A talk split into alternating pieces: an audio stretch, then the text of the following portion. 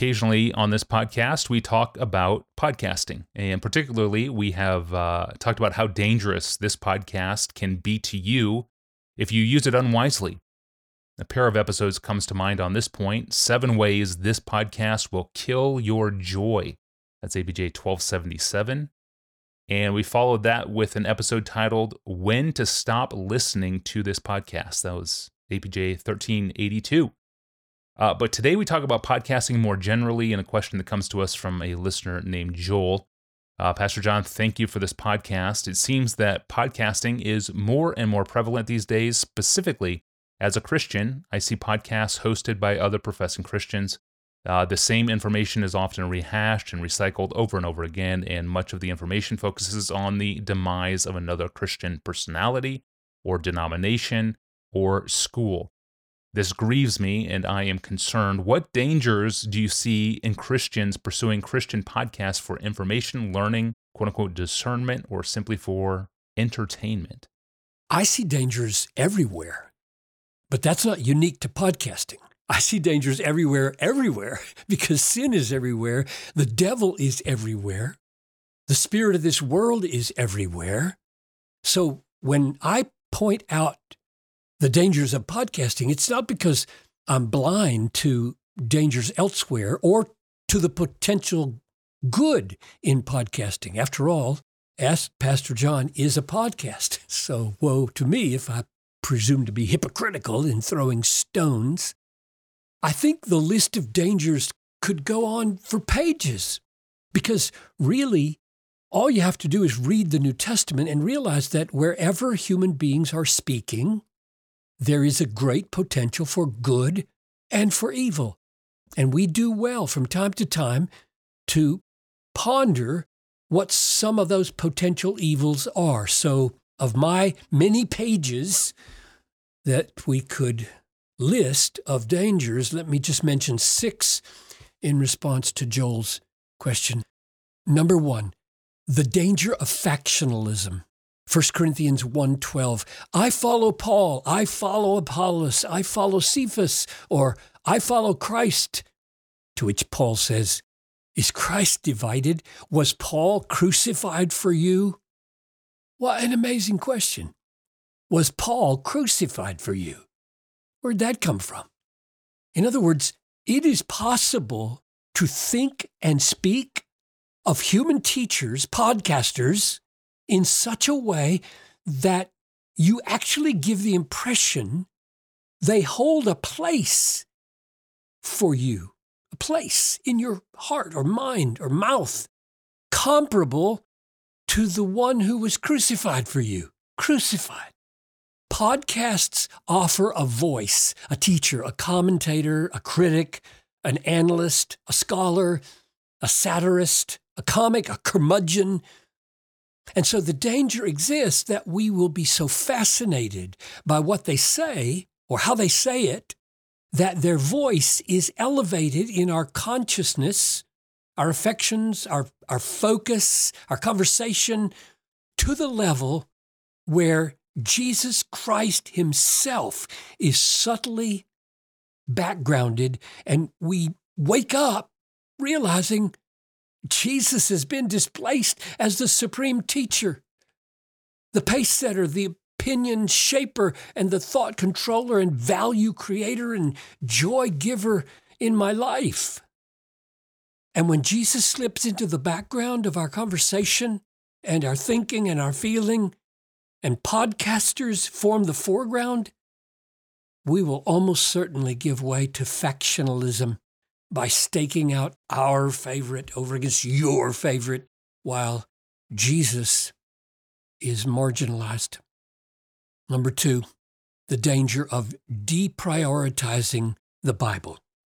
I don't just have in mind podcasts which make no claim to speak under the authority of Scripture. I also have in mind Christian podcasts that amazingly pay scant attention to specific biblical texts. I have heard entire half hour podcasts on biblical doctrine that never quote a single verse from the Bible, which means that you can saturate your mind with ethical, theological, cultural, political discussions which never refer to the Bible while claiming to be biblical, and thus form the habit of deprioritizing the Bible in your life.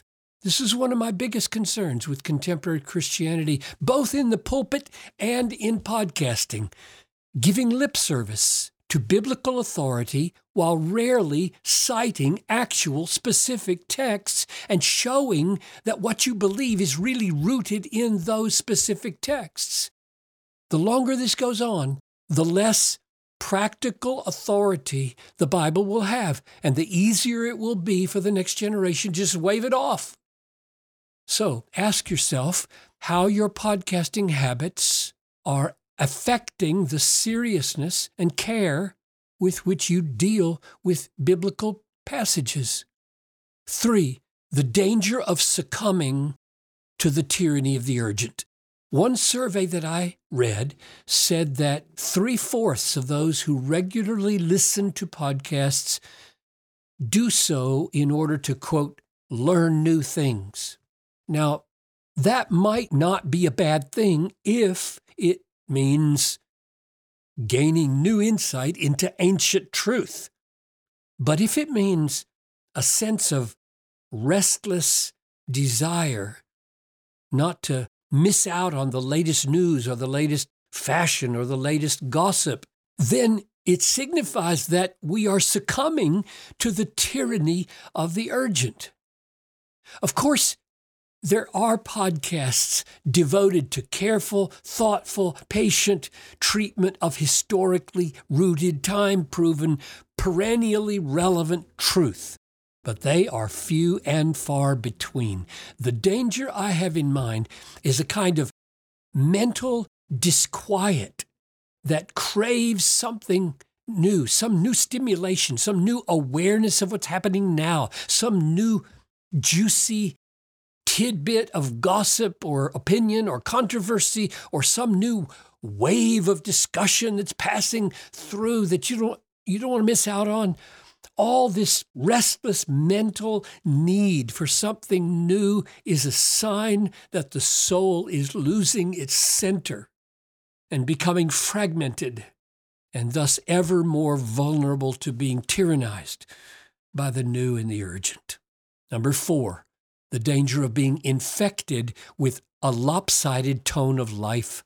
By tone of life, I mean that your mind and attitude and mouth can take on a certain spirit or mood or style or emotional quality that may have a foothold in the Bible, but is out of proportion when compared with other attitudes and moods and tones in the Bible.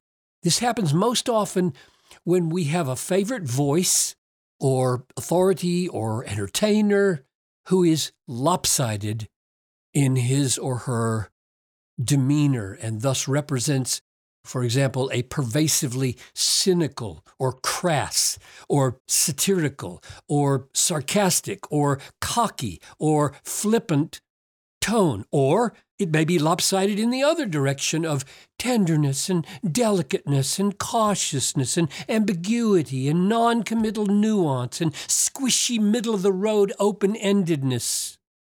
The point is that we can lock in on a certain kind of disproportionate tone or mood or dealing with the world and fail to realize that the vast array of emotional depth and diversity represented in biblical maturity and biblical wisdom has been lost. It's gone. So test your podcast voices. Are your favorites glaringly narrow? Are they missing the kinds of biblical moods and tones and feelings and emotions that make for a mature and healthy soul? Number five, the danger of elevating public issues above personal holiness. There is, of course, no doubt that the implications of biblical teaching have a bearing on public life and political issues. But when you read the New Testament, what you find is an overwhelming emphasis on personal holiness. Be holy, for I am holy, says the Lord. That is how we use our tongues toward each other, how we handle personal relations in love, how we endure sorrows, how we make war on sexual temptation, how we remain faithful and loving in our marriages and other commitments, how we deal in integrity and keep our word and do everything in the name of Jesus and for the glory of Jesus at the most practical levels of life. That's the overwhelming focus of the New Testament. I've seen over my 50 years of adult life how presumed public virtue and public position stating can conceal much private corruption and unholiness. People like to think that they have seized the moral high ground in, in public, but in fact, the foundations are crumbling.